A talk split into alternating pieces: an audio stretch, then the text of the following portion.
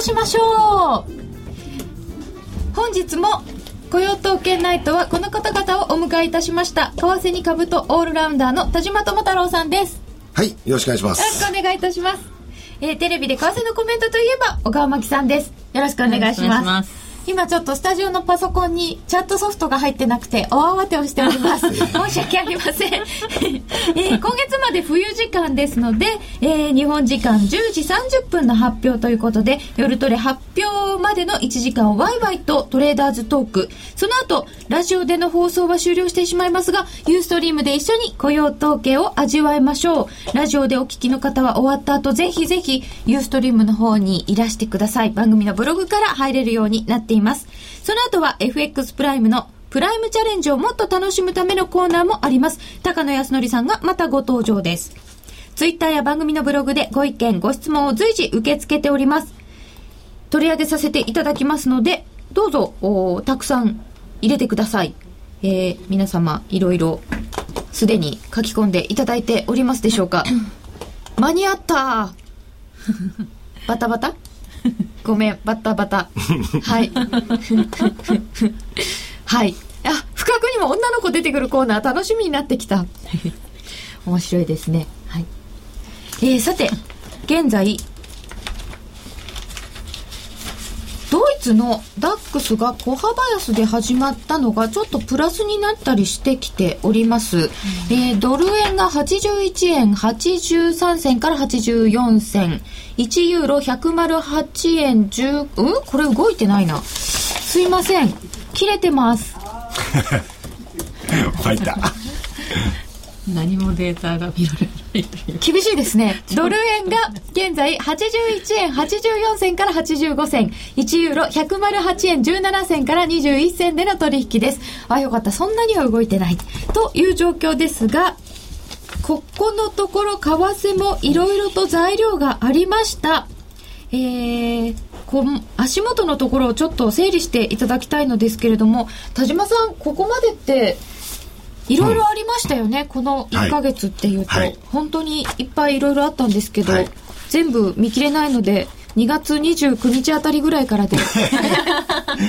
うん、っていうかこの1か月大き一番大きかったトピックっていうのは、はい、結局ドル円が、まあ、ある意味においてその上昇トレンドに入ったか否かっていうねうん、だこれはもう昨年からずっと言ってきたことですけど結局去年の10月31日のあの円のまあ歴史的高値っ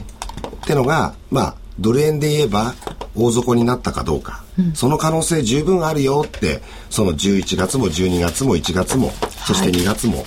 まあ、考えてきたわけですけど、まあ、ここに来ていくつかのこのテクニカル的なその表情からですね、うん、まあ、これだいぶはっきりと明確にですね、まあ、節目抜けてきたなと。まあ、これは例えば2007年の6月に124円台高値がありましたけど、はい、まあ、その後の高値っていうのは2010年の5月、うん、まあ、この辺りのその主だった高値をこう結んでいきますとね、まあ、いわゆる長期それも非常に長い期間のレジスタンスラインっていうものが抵抗ラインっていうものがこう描かれるわけですよね、うん、はい。まあ、この上値抵抗ラインっていうものはその非常に長いものを、まあ、一気に抜けてくるような流れがあってで、次にやはり一番注目されたのは、その週足チャートを出していただくと、そこに、まあ、例えば、うん、あの、チャート、様々な項目ありますけど、一目均衡表っていうのを出していただければ、はい、まあ、いよいよこの一目均衡表の、まあ、週足ベースで雲をですね、下から上にこう、突き抜けるような動きがあるかどうかって言ってたら、うん、まあ、先週これ、ある意味、長めの下髭を引っ張りながらですね、うん、まあその上、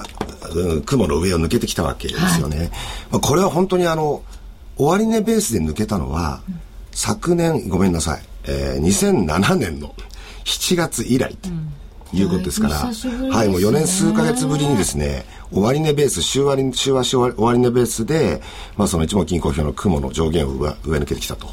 いうのは、これは、もう、はっきり言って画期的なことですよ。っていうことは、まあ、これが一つのそのシグナルという意味で大きく捉えると、やっぱり去年の10月31日のドル円の安値は、まあ、歴史的安値だったと。もっと言えば、まあ、要するに過去1971年から40年間続いたドル円の歴史が、あの去年の10月末で終わったかもしらんという感触が少しずつ今強まる方向に向かってる。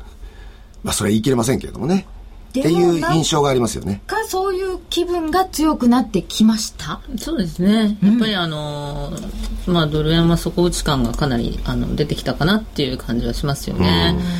であの今、テクニカルの話はおっしゃっていただいた通りで、はい、あの週足90週とかね90週移動平均線とかあの週足いつも均衡表あの重要なところ抜けてきてるっていうのがあって、うんで、まあ、まだね、それでも行ったり来たりはするかもしれませんけれども、うん、そこには確実に切り上がってきてるかなっていうような印象はありますね。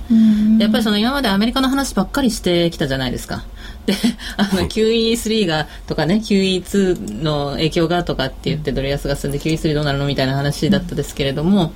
でも今度、あの、なかなか久しぶりにですね、日本の材料で、まあ、円が売られたりとかっていうこともあったりとかして、ちょっと雰囲気は変わってきた。まあ、あの、それで、あの、個人的にはね、もうそれでど、どかどかその83円か85円っていう形で、ドル円が上がっていくっていうふうにはまだちょっと早いかなと思ってるんですけれども、ただレンジはまあ、あの、若干切り上がってきたっていうイメージは持ってますよね。そうすると、まあ、あの、この間のつけた最高値をまたどんどん割っていくっていうか切っていくみたいなイメージはちょっとなくなった。うんですね。一気に円安がどうって進むわけではないにしても、うん、それはそうすると相当大きな変化ですよね、うん、大きな変化になってきてるとは思いますよね。あのただあの、やっぱりアメリカの金利がなかなか上がっていかないような環境で、やっぱりその日本人にしてもそのインベスター要するに投機じゃなくてあの機関投資家とかあの投資家の人たちっていうのが本格的にその円を売ってドルを買うっていう行為に動かないと、なかなかやっぱりまだあの投機筋の人たちのあの円ドルの買い戻しであったり、あのドルのロングメイクであったりとかっていうような域をまだ超えてないっていうような感じがするんですよね。だから本当にあの大きなトレンドをあにどんどん入っていくっていうのはまだちょっと早い可能性があるかなっていうふうに思いますね。ツイッターでいただいております。一目均衡表の週足に注目してた方は多いですね。うんうん、相場は会議とともに育つ。今夜も小川さんのズバッと気持ちのいい意見が聞けるかな？楽しみにしております。えー、ただ、その、日本の材料というお話が出てきたんですけれども、形状赤字とか、はいはい、あと、まあ、あの、輸入が随分エネルギーものなんかが増えて、うん、そういう構造的な問題としても、ちょっとそんなに円高じゃないんじゃないかっていう話もありますよね。うん、そうですね。うん、まあ今回はね、ちょっとあの特殊要因というか一時的な、うん、あのまあ赤字っていう可能性は非常に高くてですね。まあ1月ってそのもともとまあ営業日が少ない営業日というかそのあの日数がお正月がありますしっていうところで、あのっていうことと今回はあの中国のね春節あのが少し早めに入ってるので、はい、あのやっぱりそこも短かった要因の一つなんですけれども、やっぱり特殊特別に割とそのあのこう貿易的にもその赤字が膨らんで、それで、えーまあ、経常赤字に転じたというような、あの流れだったんですけれども、2月はまた黒字にちょっと戻ったりする可能性があってですね。だからそのこのネタだけで円を売り続けるのはちょっとまだ早いっていうでも大きな流れで構造の変化っていうのは、うん、あの今後起こっていくとは思いますよね。うん。だからもう今の段階ですでに恒常的に赤字が続くっていうふうには、うん、あのまだ思わない方がいいかなっていう感じですけどもね。戸島さん投機筋の動きが最初にあったとして、うん。はい、だんだん流れってそこから動いていくっていうようなことあります、ね、だから結局その後付け公爵をいかにするかっていうことで そのなんで円をここのとこ売ってるのと、はい、でじゃあ代わりにドル買ってるのって聞かれたら、うん、だって日本の経常収支がねとか、まあ、そのずっと前にも貿易赤字なんて1兆4000億円とかっていう、とんでもない金額になってるんですよね。で、もっと材料を探していくと、このじゃあ赤字っていうのは貿易赤字については、もうこれ、ある意味その、構造的に定着するもんでしょと。で、こっちの方で聞きは、もう4月5月には日本中の原発が全部停止すると言ってると。そうすると、ますます、まあ、原油輸入とか、まあ、もちろん、あの、液化天然ガスの輸入が増えると。で、まして原油価格上がってると。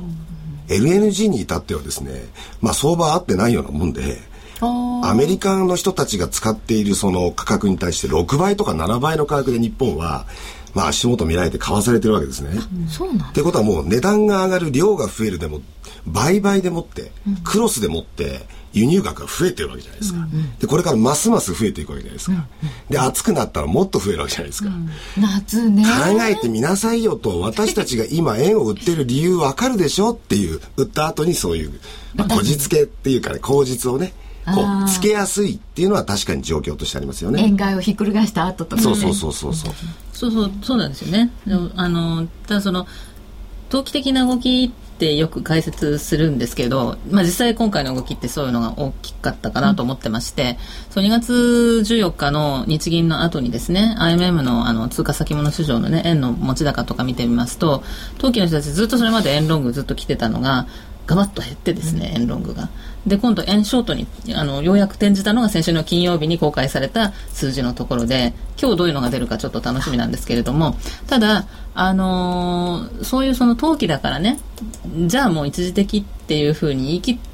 れるかどうかっていうところもあって、うん、その、そういう流れが、もう今度、ドル円が上がってきたから買わなきゃいけなくなってくる人たちも出てくるかもしれないわけですよね。だからその相場がかあの買いが買いを呼ぶような動きになってくる可能性もなきにしもあらずですので、まあちょっとその見ていかないとねまだいけないかなっていう感じはしますけれども。うん、そうですね、本当にあの通貨でも株でも何でもそうだと思うんですけど一旦流れが起きると買いが買いを呼ぶってありますよね、うん、だから結局投機筋にしてももちろん我々一般投資家もそうなんですけど、うん、結局何が一番儲かるか、まあ、要するに儲けやすいか、うん、っていうことで儲けやすさって意味では今円を売ることって非常に儲けやすいでしょうと。で、それは先ほどから申し上げてるように。円高だったからですよ、ね、っていうことがまずある。これはもう世界で一番高くまで買われた通貨だし、うんうん、逆に言えば売って一番値幅取れるのは円に決まってるわけで、それは例えばユーロドルがですね、まあ今1.3ドル台だからって、じゃあ例えば、まあ1ユーロ1ドルに向かっているとして、それでもせいぜい1.3が1.0になるだけですよ。うん、でも例えば80円の、まあ、ドル円が例えば160円とかもしくはそのさらに3倍とかっていうのは、長い目で見れば、結構多くの人がね、あってもおかしくないんじゃないって見てるわけで。うん、あ、そうなんですね。そうすると、どんだけ一番値幅が取れる通貨ペアって言ったら、やっぱりこれは、ドル円でしょうと。もちろんあの足元の話もある。材料が豊富だって先ほどから申し上げてるように。そして長い目で見ても円を売るっていうのは一番まあ利幅が取れ、取れるだろう。うん、こういう流れもある。あとは結局一部で言われてる日本売りとか円売りの材料っていうのは多分明日かもしれないし、来月かもしれないし、1年かもしれませんけども、うん、ある日突然相場の大きなストーリーになってくるわけですよね。で、大方の見方としては、結局、あの、ユーロの問題とか、その欧州債務危機っていうのは、あの、解決に、抜本的解決には10年やそこから向かわないけど、うん、とりあえず目先の危機っていうものが、こう、沈静化したら、いよいよ日本の問題っていうのが、今度、取り沙汰されて、うん、でそれで一儲けしようって人たちが増えるだろうっていうのがやっぱり相場なんですよね。うん、相場なんですね。はい、相場なんですよね。ああで本当にあのその円がどうかっていう話から入ると私は今日は思ってもいませんでまずヨーロッパから行くんだろうと思ったら ドル円から行ったっていうあたりがでもそれが相場だなっていうかそうだったなっていう感じがしました、ね、一番のねトピックはそこでしょ。はい、この1か月で言えばね。ユーロでしたねユーロなんですけど足元は。あえてあえてねじ曲げました私。いやでもいや、そうでした。うん。やっぱりこの番組的にもずっと伺ってきて、うん、ずっと円高じゃないよって伺ってたんですよね。うん、いつかは反転するよ、うん、それはそんなに遠くないかもよ。でもいつとは言えないけどねっていうようなのが近いかもしれない。っていうようなところに来てる、すごい大事なところだった、えー、ね河合さんとこの大先生は2月だって言ってたんですけど、ね、あそう2月に天気が来るまあ、2月がそこじゃなかったけど 天気は来た、うん、明確なシグナルがチャート上現れた、そうですよね、はい、2月。続々。ということで、えー、一旦そこからちょっと離れてヨーロッパですが、えー、今日もぐしゃぐしゃしてるんですけれども ヨーロッパの状況はどうなってるんですか？もうこれどこから聞いたらいいんですか？や結局ですね、なんかぐちゃっとしちゃってる っていうのが一口で言うとそういう感じなんですけれども、まあ要するにその、えっ、と、なんて言うんでしょうね。あの無秩序なデフォルト、はい、っていうのの可能性はあの低下したというかいうところでマーケットはそれを交換しましたと。なぜならばその、えー、75%でしたっけ？を上回ってい。ると、はい、あの参加率がですね。はい。債務交換に一応賛成したという人がそうそうそうそう。結構多くて85.7%でしたっけ？85点そうですね。78%、8%っていうレベルですね、はい、ですね。1720億ユーロでただ本当はその、えー、目標とするところは90%であったと、うん、いうとこなんですよね、うん、であの90%を超える参加率があればこれはあの CAC を発動しなくてよいと。集団行動条項 CAC、はい、うん、これ発動すると何なんですか？えー、発動するとですね要するにその嫌だって言ってる人？いやそんなこと言われたってね、そんないきなり30年歳だかなんかわかんないけどそのあの新発祭にね変えるの嫌だよっていう人がいるじゃないですか、借金棒引きしろとか言われてそうね。嫌だよ。50何パーセントもそんなの困りますよと。いう人もいるわけじゃないですか、はい、でそういう人も無理やりそうです。無理やり。強制的にそんなことを言ってる場合じゃないんだから参加してくださいっていう話になると、だから今大事なのはこの85%の人は自発的にそうそう。もうあのお金返してもらいたくなくてしょうがないので もうどうか返さないでくださいって自発的にあのお願い出てるっていうね。そう。そう本当に。お願いですから私のあのね貸してるお金半分ぐらい返さないでくださいって言ってる。ありえない という立て付けになってるわけです。そうそう。で、そ、それを、その、そういう変調ぶりな同意を取り付けたことによって、自発的であると。無秩序なデフォルトっていうのは回避された。そうそうそう。突然死はない。そう。だでそれでじゃあまだ嫌だよって言ってる人はいて、うん、それをもう無理やり条項であの言うこと聞かせるかどうかの今瀬戸際ぐらいにいてそで,、その無理やり条項を発動させるとなると、はい、クレジットイベントになるんですか、はい、そういうことですね。CDS の 生産のというのもそのまあいつだっていうところがあのまあ検討して決めるわけですけれども、うん、そういう判断になった場合には、えー、クレジットイベントですねという判断になった場合には、はい、CDS が発動されるということで CDS っていうのは要するにそのデフォルトした場合のまあ保険みたいなことでですね、はい、そのそういう時の場合にお金返ってくるように買ってるヘッジとしてあの買ってる人がいるわけですよね。でそれを売り手の方要するに保険屋さんの方や屋さんの方というかそのお金はい、お金を代わりに肩代わりしてあげる人えー、の方がそのそういう要するに債務が発生してしまうということですよね逆に言えば。まあ、あの保険屋さんは、まあ、それが発動されちゃうと損するわけ。そうです、ね、損っていうか、はい、まあ費用がかかる。だから極端には保険かけてる人たちは、はい、こんなその棒引き借金棒引きに参加しないで、うん、どうかお願いだからデフォルトしちゃってくださいと。保険出た方がいいんですね。保険金もらえますからどうぞどうぞ。こんなものは参加しませんよって普通なら考えますよねだからヘッジファンドとかで結構そのね4分の1ぐらい持ってるって話でしたけども、うん、ギリシャ債をね。であの結構最後までごねてたっていう話でしたけれどもあのなんでかっていうとそこの駆け引きが結構あってですね。あの、まあ、ある程度ヘッジをかけていると。すでに。CDS とかでね、はい、でであれば、まあ、別にお金返ってくるわけだからっていうの腹もあったわけですよねそこは。でそれがまだちゃんと決まらず、うんギリシャの国内法じゃない人たちの部分はまだ募集中、でなんかよく決まらない状況で今さっきユーロ圏財務省の電話会議は終了したんですって、ね。はい、はい、そうらしいですね。なんか会議開催されてて CAC の発動をめぐり協議される予定となっているこの後、うん、ギリシャの閣議で、うん、これギリシャの閣議で話し合ったってしょうがないんじゃないですかねでも結局その、えーと、CAC を発動しますっていうことはギリシャの議会が決めたこと、決めることなので。で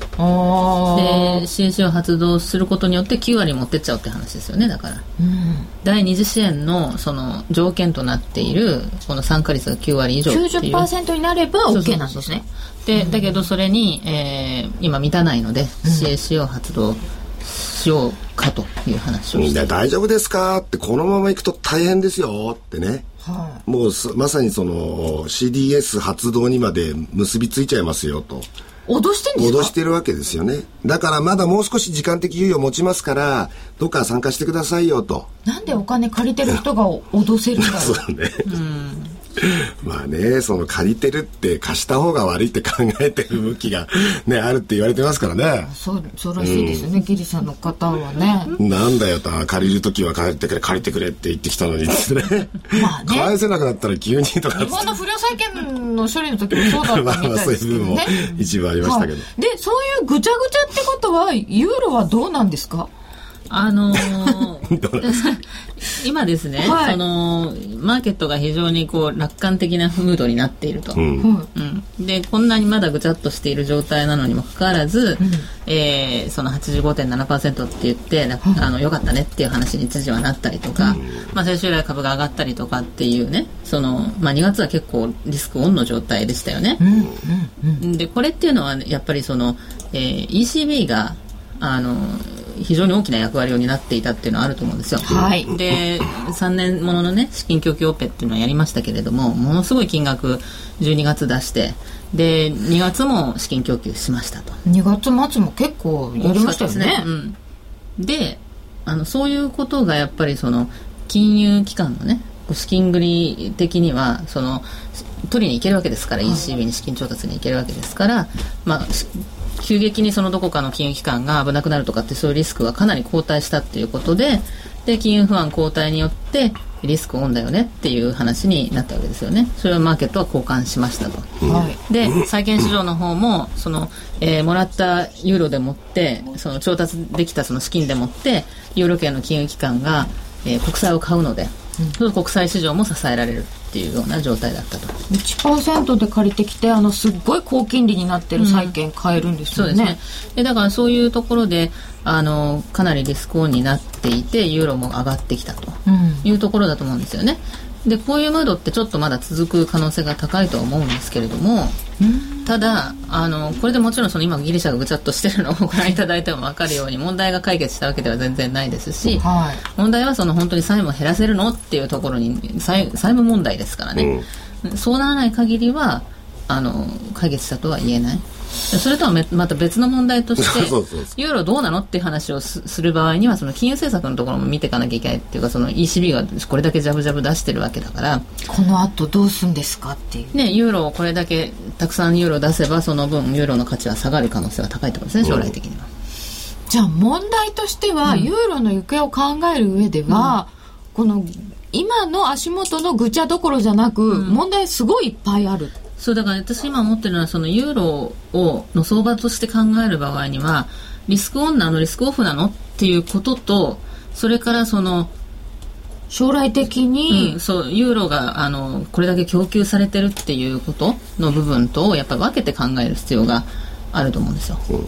けなきゃいけないんですね、うん、長い目で見ればねその2008年に1.6038っていうユーロドルの高値があったですよね、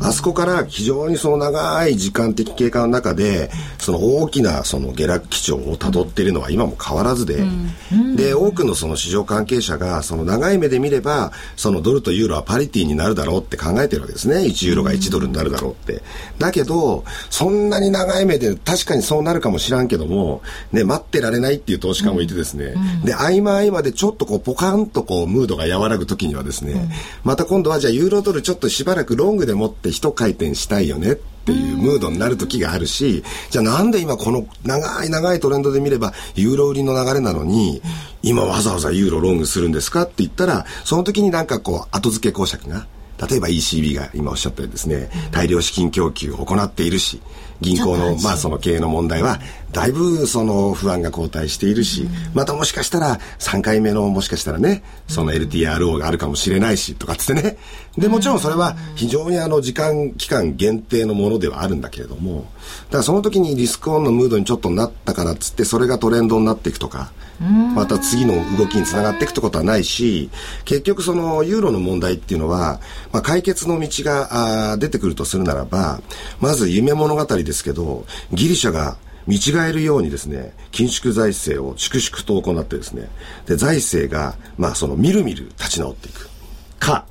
もしくはもう一つあるんですけど、まあ、周りを全体に時間をかけながら固めた上で、もう、ユーロ圏からギリシャを追放する。うん、まあ、形の上ではユーロが、あの、ギリシャが好き好んで離脱脱退したと。自ら。うん、自ら。あの、もうお前らとは付き合えんと。いうことで脱退した。でも実際には追放と。ささっきの借金の人たちみたいですね、うん、ただ今は追放するとあまりにもそのダメージが大きすぎるので、うん、逆に言えば例えば ECB がもう要するに日本円で100兆円を超えるようなお金を流して一応その資金繰りをつけてる間に、うん、これよく時間を買う政策って言いますよね、はい、何の時間買うんですかって言ったら、例えばじゃあ将来においてギリシャを追放するために必要な手立てを構築する時間だったりするかもしれないわけですよね。周りがなんとか固める。うん、あわよくばその時間を稼いでいる間に、なんとかギリシャなりポルトガルなりに立て直るその道筋をつけてほしい。難しいけどっていうね。うん、一応一番美しいのはそれもちろんそうですね。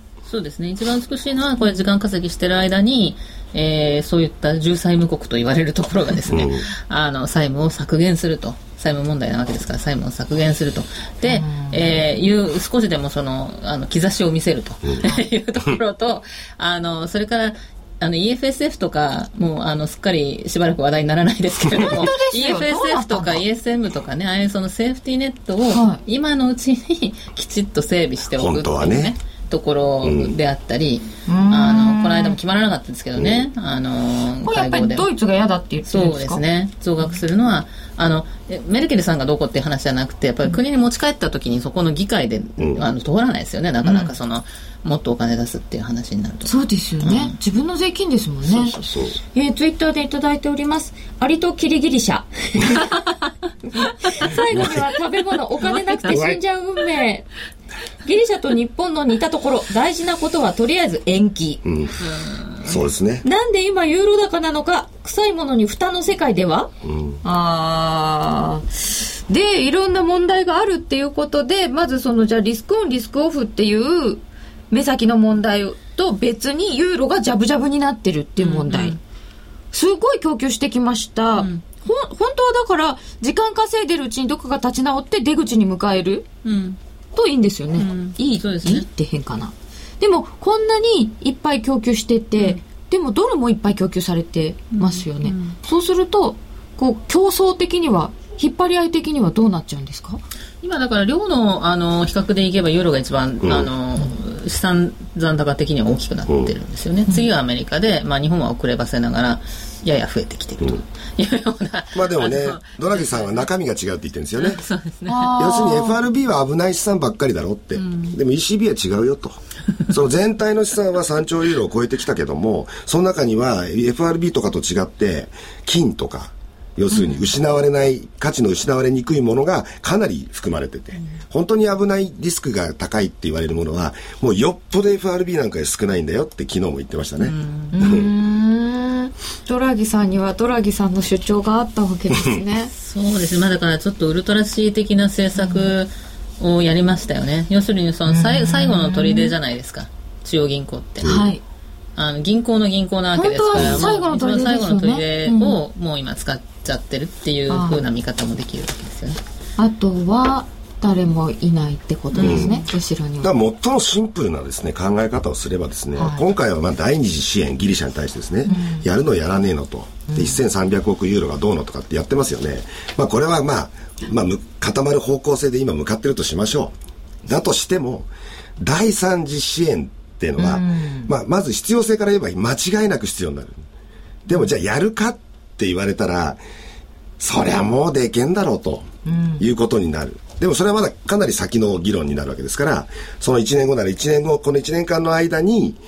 先ほどから申し上げているように、じゃあもう、それはさ、第三次支援はいくらなんでもって、申し訳ないギリシャさんっていう、その方向に向かわせるための、その周辺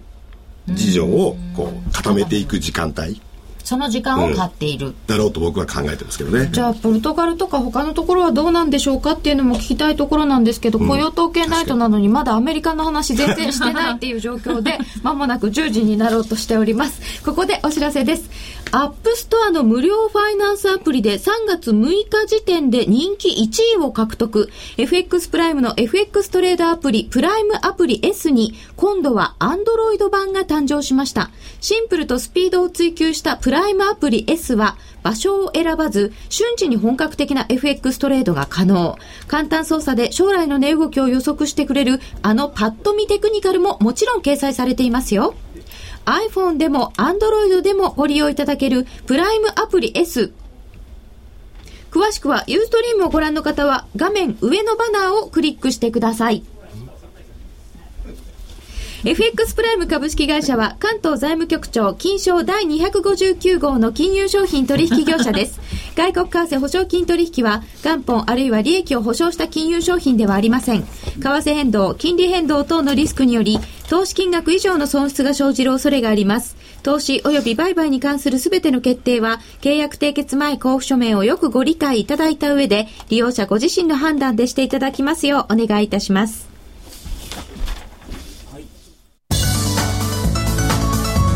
パソコンやスマートフォンなどでご利用いただけるラジコが4月2日から日本全国にサービスを拡大。これに伴いラジオ日経第一もラジコを通じて日本全国でお聴きいただけるようになります。ラジコでクリアに聞こえるラジオ日経第一をどうぞお楽しみください。金井さやかの90日で仕上げる TOEIC テストステップバイステップコーチングの CD が完成しました。500分にも及ぶ音声ファイルとボリュームたっぷりの PDF ファイルが1枚に収納。しっかり確実にテストに向けた指導を受けることができます。価格も5250円とお買い得。お申し込みは、ラジオ日経通販サイトのサウンロード、または東京03-3583-8300、ラジオ日経事業部まで、送料無料、お届け、返品についてはご注文の際にお尋ねください。ラジオ日経ラジオ日経。ラジオよかった。さて夜トレプライムチャレンジ虎の巻このコーナーは FX プライムの提供でお送りいたしますここからは FX プライムの新感覚キャッシュバックキャンペーンプライムチャレンジをもっと楽しむためのコーナーです。ナビゲーターは FX プライムの高野康則さんです。高野さんよろしくお願いします。よろしくお願いします。プライムチャレンジとは、毎週 FX プライムが指定する取扱い商品、通貨ペアを1回でもお取引いただくと、キャッシュバックのチャンスが発生する抽選ゲームに参加できます。ちなみに、来週のプライムチャレンジの対象商品、選べる外貨です。通貨ペアはドル円、ポンド円です。高野さん、来週のトレードのポイントはいかがでしょうか、えー、まず月曜日にですね、はい、あの日銀の金融政策委員会があるんですけれども、ここはですね、私はあの非常にその個人的にはすごく違和感があるんですが、あの海外のあのファンドとかですね、そういう投機筋の方々は、えー、すごく素直なので、あの白川さんとか、日銀の当局者の発言を聞いて、これはもう次回も必ずや追加緩和をやるだろうというふうに思ってるみたいなんですよ。まあ、なぜかというと、まあ、しつこく国会答弁とかであの1%になるまではもう頑張るみたいなこと言ってますから、あれだけ言っといてあの、まあ、確かにあの外人的感覚から言うとやらないのはおかしいんですけどただ、日本人的感覚から言うと先月あれだけ一応本人としては頑張ったことをやって、でしかもあの先月から今年いっぱいにかけてこれだけ国債を買いますよっていうことを言ったわけですよ。でそれをまだ始めたばっかりの10分の1ぐらいしかやってないしでしかもその始めた後の2月の数字すら見てないのに、うん、何かを決断するというのは僕は99.5%ありえないと思ってるんですけど 99.5? いや道100って言うといけないんで 本当にそのぐらいの確率で多分ないと思うんですね。であのーまあ、もむしろもっと言うとその先月決定した、まあ、しかもこれまでは枠はあっても漫画買ってなかったのを枠を大きくして、しかもそれ全部買いますって一応宣言したわけですよ。だからそれを着々とやることこそが彼にと彼らにとってはその1%になるまでは一生懸命やるって言ってるだけであって、うん、途中でやめることがあっても、うん、それをまずやり終わらないと次のことを何かするっていうのはまずよっぽど何かない限りないと思うんですよね。じゃあ今度の月曜日は外国人投資家なんか一部が追加緩和ありと思ってるけれども実はないかもしれないっていうことは？だからまああの多分円売りをしてる人たちがえなんでないの？みたいなところでちょっとびっくりして失望感でだからドル売り円買いが出てくる可能性があるんじゃないかなと思ってます。ちょっと円買いになるかもしれない。うん、というか、まあ、多分なると思います。あの日銀の姿勢についてはなんかものすごくこれでもうなんかデフレ脱却かとかすごいこと書いてるのがあって本当にそこまでですか？あでもあのデフレはほっといても脱却すると僕は思ってるんですけど、はあ、それはあの原材料費が値上がり 特に原油が値上がりするからで、あの決して経済が良くなってデフレがを脱却するんじゃなくて単純にそのなんていうんですかスタグフレーション的な あれになるだけだと思うんですけどあの本当に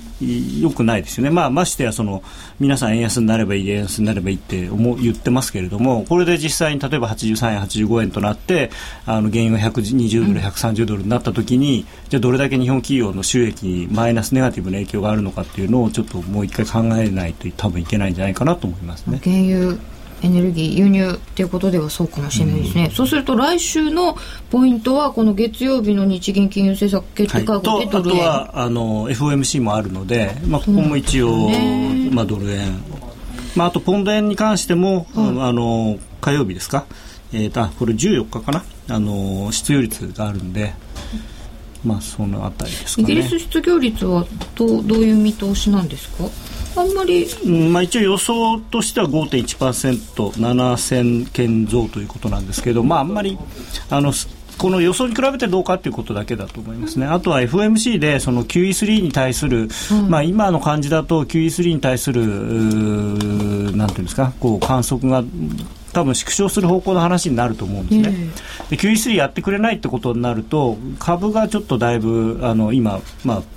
かなり買われてますので、あのまあ、日銀の緩和が追加緩和がなくて、うん、えー、QE3 もないということになるとどうなのかなと。でこの間ウォール・ストリート・ジャーナルに出ていたその QE3 はやらないけれどもその代わりとしてその、えー、何ですか？あの付帯化 QE って まあだからその長期国債買うんだけれどもそれによってマーケットに出た資金は別のオペで吸収するっていうことなんで、あれをやると結局、その長期金利は確かに下がるんですよね。だから住宅ローンとかにはプラスの影響があるんですけれども、ただ、今まで QE3 をやってくれると思ってた人にとっては、その通貨供給量が増えないので、あの実は株とかには本本来的にはマイナスの影響があるはずなんですよ。QE じゃないですよね。QE じゃないです。だから付帯化しちゃったら QE にならないんですよ全然、ただ長期金利を下げるって効果はあるのであの住宅には。そうとにかく、F、FRB としては今は住宅をなんとかしたいですよね。うん。なるほど、えー、ツイッターでいただいてます。ガソリン150円で涙目です。いや本当にそうですよ。ガソリン156円だった。アット福岡 2000来たあこれはご覧いただいている方でしょうか、うん2000名突破ありがとうございます。すごい。であとアメリカもあの、はい、今全米のその平均のガソリンの価格がまあ1ガロンですけれども4ドルぐらいになってるんですけれども、うん、そこを超えると、うん、こうあのかなり個人消費に影響があると言われているので本当にそうかどうか知りませんけど。米株は反応しますよね。えー、そう言われてますからあのー、まあいろいろ見方あるんですけれどもこれからアメリカさらに回復するっていう見方もありますが今が景気ピークなんじゃないのっていう見方も結構出てきてると思うんですよね。それはその原油高とかによって？そうですね、はえー、ちなみに今週分のプライムチャレンジ抽選ゲームの権利取りまだ間に合うんです。取引期間は明日3月10日土曜日の午前6時59分までです。お急ぎください。なお今週のプライムチャレンジは対象商品選べる外貨で通貨ペアはドル円ユーロ円です。ということは明日の朝までの間にトレードしようと思っている方にアドバイスということはあ、えっ、ー、と、ちょっとレート入れますね。ドル円が81円82銭近辺、1ユーロ107円93銭97銭。えっ、ー、と、ユーロが足元でちょっと落ちてきてます。108円超えてたところから107円の94銭98銭です。ということはこのユーロのへ変なとこと雇用統計とありますよね。明日の朝まで。そうですね。はい。あの雇用統計はあのどちらかというといい数字が多分期待されているので、あの変な変なというか弱い数字が出た方がまあ相場的には面白いと思うんですよね、うん、弱い数字が出たら素直に反応します？少なくともクロス円は素直に反応すると思います。クロス円で、えー、ドル円ではなくて。ドル円はなんかもうよくわかんないですね そうなんですまあ、ドル円はその例のあの日銀の緩和期待とかそういうのもあるので下がると買いが出てくるんですよね。えー、毎日毎日の新鮮な情報は動画のプライムストラテジーをご覧ください。動画のプライムストラテジー、高野さんとどの辺がアピールポイントですか？はい。えっ、ー、と、まあ、その一般的なですね、あの、相場の解説ではなくて、えーまあ、ディーラー目線のその、まあ、何に注目をしているのかっていうのを、まあ、見ていただけると思いますのであのもちろんその、まあ、建前というかですね、まあ、こういうことで動いてますよっていうのもあるんですけれどもただもうちょっと一歩踏み込んだですねあの私の独断と偏見に満ちたそのニュースの解釈であるとかそういうのを聞いていただけるのと、まあ、あとは、えー、チャートの分析の方も見ていただけるので、まあ、ただちょっと毎日の取引いうことになるとですね正直ちょっと難しい部分もあるんですけど今日は休みたいなっていうあの今日は手出ししない方がいいんじゃないかっていう日もあるのでまあでもそういう時は今日はもしこうなったら売った方がいいと思うけれどもそうならない時は様子見の方がいいとかっていうふうにちゃんと言ってますので、うん、えー、できれば休みたいという高野さんの表情が見られるかもしれないので、まあ、あの確率が低い時は無理に取引しない方がいいというのはなかなかあの私の、はい、社内的な立場としては言いにくいんですが、えー、動画だとそれがちょっとわかるかもしれません、はい、一一ディーラーとしてはそういうふうに、はい、はい、はい、高野さんのその気分を組みたいと思います。夜トレプライムチャレンジ虎の巻。このコーナーは FX プライムの提供でお送りいたしました。FX 取引なら伊藤忠グループの FX プライム。FX プライムではただいま新感覚のキャッシュバックキャンペーンプライムチャレンジを実施中。毎週 FX プライムが指定する取扱い商品通貨ペアを1回でもお取引いただくとキャッシュバックのチャンスが発生する抽選ゲームに参加できます。今日もユーストリームをご覧の方向けにゲームの映像をご覧いただけます。通常の当たりバージョンですと可愛い絵が出てきます。今日私のパソコンくんはそれが動かなくなってます。えー、そして当たりバージョンが出てくると、その後からキャッシュバックの金額も出てます。プライヌくんです。このプライヌくんのフラッシュですが、いくつかレアバージョンの種類もあるそうです。もう一つのバージョンも再生されてますか？ぜひ皆さん、毎週トレードしてチャレンジしてみてください。動画出てますね。プライヌくん可愛いですね。びっくりしてるよ、この顔。なお、次回の対象通貨ペアはドル円とポンド円です。まずは FX プライムで講座を開設し、プライムチャレンジでワクワク感をお楽しみください。講座解説はラジオ日経の夜トレ番組ホームページなどに貼られているバナーをクリック、もしくは FX プライムと検索してください。FX プライム株式会社は関東財務局長金賞第259号の金融商品取引業者です。外国為替保証金取引は元本あるいは利益を保証した金融商品ではありません。為替変動、金利変動等のリスクにより投資金額以上の損失が生じる恐れがあります。投資及び売買に関するすべての決定は契約締結前交付書面をよくご理解いただいた上で利用者ご自身の判断でしていただきますようお願いいたします。黒沢は言う。映画に一番近い芸術は音楽である。数々の名作を生み出した巨匠の音楽や効果音へのこだわりを描いた黒沢明音の世界黒沢監督生誕100年に発売です。CD2625 円。お求めは全国の書店またはラジオ日経03-3583-8300まで。お届け返品などはご注文の際にお尋ねください。ダウンロード版1890円もご用意。ラジオ日経ホームページをご覧ください。ラジオ日経ポッドキャスト。過去に放送した番組の一部やポッドキャスト限定の番組を iPod などの MP3 プレイヤーでいつでもどこでもお聞きいただけます詳しくはラジオ日経ホームページの右上にあるポッドキャストのアイコンからアクセス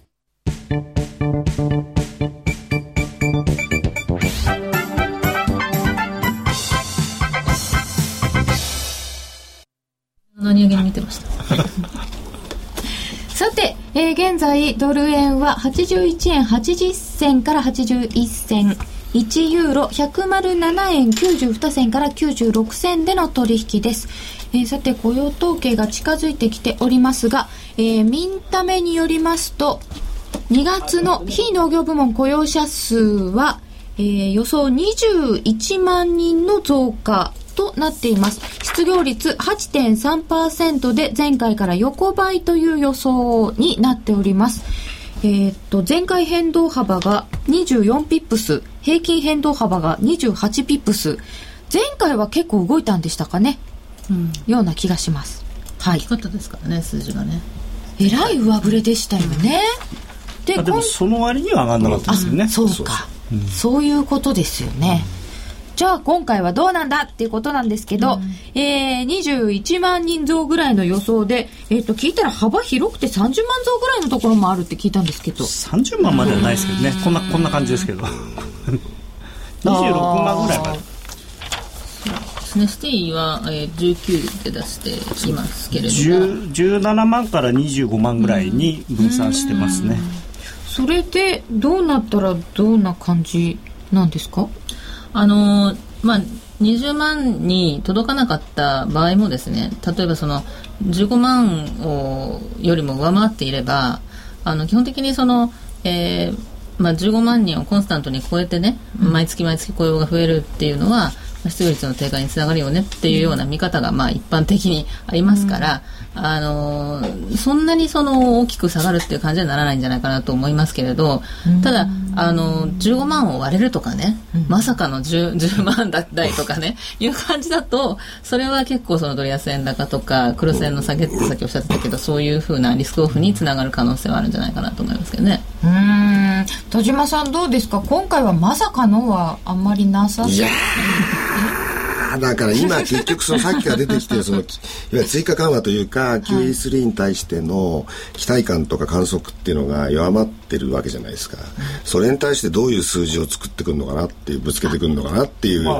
感じがするんですよね、数字悪いとね期待は高まりますよね。数字良すぎたらまたもっとしぼむわけですね。まあそれそうです、ね、だからあのさっきコメントにもあったんですけどウォール・ストライト・ジャーナルの、うん、その例のいわゆる不対価 QE の話、タイミング良すぎるわけですよ。ニューヨークダウが200ドル安した次の日に出てくるわけじゃないですか。あんなものどう考えたって FRB の差し金でしょうって話をみんな信じてるわけですよ。じゃあ今日の数字はどうやってこさえていくんだってそういう見方しかもうしてない。こさえてくる。はっきり言って。まあどうせ後でいくらでもリバイスできますからね。そうそうそうそう。なんですよね。あれな、なんか大きいですよね、結構修正。だから、あの、毎回毎回ある程度その連続して数字を見ていかないと。そういうことですね。一回だけ見て、わーって盛り上がったり盛り下がったりやっぱりそれは為替っていうのはそういうところが面白いんですけれども。前回ぐらいまでみんな見ますけど、前々回の修正が結構ありますんで、結局、あの、で、そうなんですよね。本当、あの、前も何、何年何ヶ月ぶりのプラスとかいうのは結局マイナスになってたりとかっていうのはありましたし、だからそうですよね、うん、だからやっぱりあの新規失業保険申請件数とかも4週平均で見なさいって言われるんですけどこれも4か月平均ぐらいで見なきゃいけないんですか？まああのただマーケットはその場の数字で動くのでそうそうそうそこは難しいところなんですよ。動きますよね足元の状況と中長期的状況を分けて考えながらじゃあ今はどうすんのって私はどうすんのってロングなのショートなのっていう判断をしていかなきゃいけないですよね。今回の統計では動かなそう。予想いつも外れすぎでしょうこうやって注目してる時って予想通りだったりして肩透かしが多い気がする、大統領選挙の年だもの鉛筆舐めてくる罠。なるほどね。あというふうに考えると小川さん今日は今日の、まあ、短期的には動きとしてはどんな感じで？いやあの私あの19万とかねその、うん妥当な数字の場合。あの妥当な数字の場合は別にそんなに大きな動きにはならないかなとは思うんですよね。だからその21万っていう予想を多少下振れてもそんなには大きく動かない。だけど15万とか割れてくるとやっぱりあらっていう感じになってちょっと一回ドルドル安円高とか他のクロス円でも円高が進む可能性はあると思いますね。15万ぐらい、うん、良かった場合はどうですか？逆に良かった場合でももともと期待が高くて割とそのリスクオン的なそのドル円ももうすでに買われちゃってますからね、うん、うん、なのでそれでさらにこうどんどんどんどん上がっていくかっていうとちょっとどうかなと思いますでただ上振れたと場合には82円の50銭とかそういうところぐらいまで今日は見といた方がいいかなと思いますけどね。82円の50銭。うん。で下振れたとしてもそんなにまあ15万とか割れたらまあちょっともっと81円とかねいうぐらいまで瞬間風速あるかもしれないですけど。僕はね、毎月言ってますけどね、はい、そのヘッドラインの数字じゃなくて、労働参加率を見てください。い前回分1月なんてだって63.7%って30年ぶりの低水準ですよ。で、この間日経にもようやっとその話題が出たじゃないですか。はい、その1日2日後にはやっぱりあの US のあの新聞ペーパーでも、やっぱ同じじゃん、全く同じような中身が出てました。とにかくそのパティシペーションライトっていうのを見ろと。うんもうそれが今もう本当過去最低レベルになってきてるのに失業率下がって喜んでんじゃないよっていう。まあ、失業率っていうのは、お仕事探してる人で出てくるので、諦めちゃった人が多いと失業率は下がってくる、うん、でも逆に景気良くなってきてお仕事探す人が増えると失業率は逆に悪くなる。ですね、ちゃうっていうのもあるんですよね、だから FRB はそこを見てるんですから、だから政策に跳ね返ってくるわけですよ。あの人たちは慎重ですよね、失業率とか、うん、慎重。で、あの雇用は決して良くなったとは言ってないですから、うん、あの良くなってる兆候は見られるけれども、うん、ただ失業率は依然として高くて、ゆっくりとしか失業率は下がっていかないという見方をしているわけなんですよね。だから実際にその12月とか1月の数字が良かったのっていうのは、結構天候があの良かった面っていうのはね、結構あの、うん、そうですね、が支えになってるので、あの来月の数字とかやっぱまだ分かんないですからね。そうですね、まあ、今の8.3とかっていう数字は今年の年末の目標ですからね。もともとはね、ああそんなに急に良くならないっていうのは彼ら分かってるわけですよ、うんじゃあまあその担当分がどうとかとか、ちょっとかさ上げされてるなとか、労働参加率が低いなっていうのも承知の上で FRB は見てる、うん、まあでもそこは難しいのが FRB は見ていてもマーケットは見てくれないとか 例えば日本の経常収支にしても別にどうせ2月は黒字でしょってみんな思ってるんですけれども1月赤字だったって言ってあれだけ大騒ぎをするわけなんですよ、うん、さてこういう時に皆様はどんなポジションを持っていらっしゃいますでしょうか？見てるだけでしょうか？ツイッターの方にぜひお寄せください。今日伺うの忘れましたね。田島さんポジってます？ああいやドル円ロングしてきたんですけど、うん、移動中に利確しちゃいました。うん、やっぱり強めの数字を期待していた動きが夕方あたりが出てきて、その中でとりあえず一旦利益確定になっちゃいました。触らぬポジションにロスカットなし。そや。みんなうまいな。ドル円ショートポジがえらいことになってますが、雇用統計前に時勢の句でも用意した方がいいですか？うわなんかでも上がってもそ下がるだろうし下がっても上がりすぎるような気がしますね、うん、だからそのもちろん数字ぶれればそのそれだけそのぶれる幅も大きくなりますけど、うん、終わってみれば今のレートとそんなに変わらないんじゃないかなと思いますね。結局は。引けは、うん、まあよっぽどそれはマイナスとかねプラス35万とか出たら別ですけど、そんな数字出ないでしょうし。ようぽじりません。ドル円買ってます。キリキリですね。よしこさんから頂いてますね。労働参加率を考慮したアメリカ失業率は11.6%らしいです。あだいぶ上がっちゃうわけですね。あとあの、有録っていうのが最近ね、いろいろ言われてますけど、だからその、なんていうんですかあの経済自分が本当はあのフルタイムの仕事したいのにパートじゃないと働けてない人とか、はいはい、そういうのの数字を全部入れたやつあれなんかもっと 14. 何パーセントとかですよね日本もそういうの入れると多分同じ10%ぐらいじゃないかっていう。いますよね、それはえー、さて、ここでもう一度お知らせです。4月1日、日曜日、またもや夜トレがリスナーの皆さんをお招きしてイベントを開催いたします。題して、春田一番夜トレ祭り。ラジオ日経スタジオを飛び出して東京銀座のイベントホール、論木にての実施が決定いたしました。高野康則さんのスペシャル公演あり、現在企画進行中のミス夜トレ2012決勝大会あり、春満載華やかなイベントです。4月1日日曜日、春田一番夜トレ祭り、皆様のお越しをお待ちしております。多分ね僕のそのユーロが下がる話なんて誰も聞きたくないんじゃないかと思うんで。あのやる前からユーロ下がる話ってのは決まってるんですか？下がる話って決まってて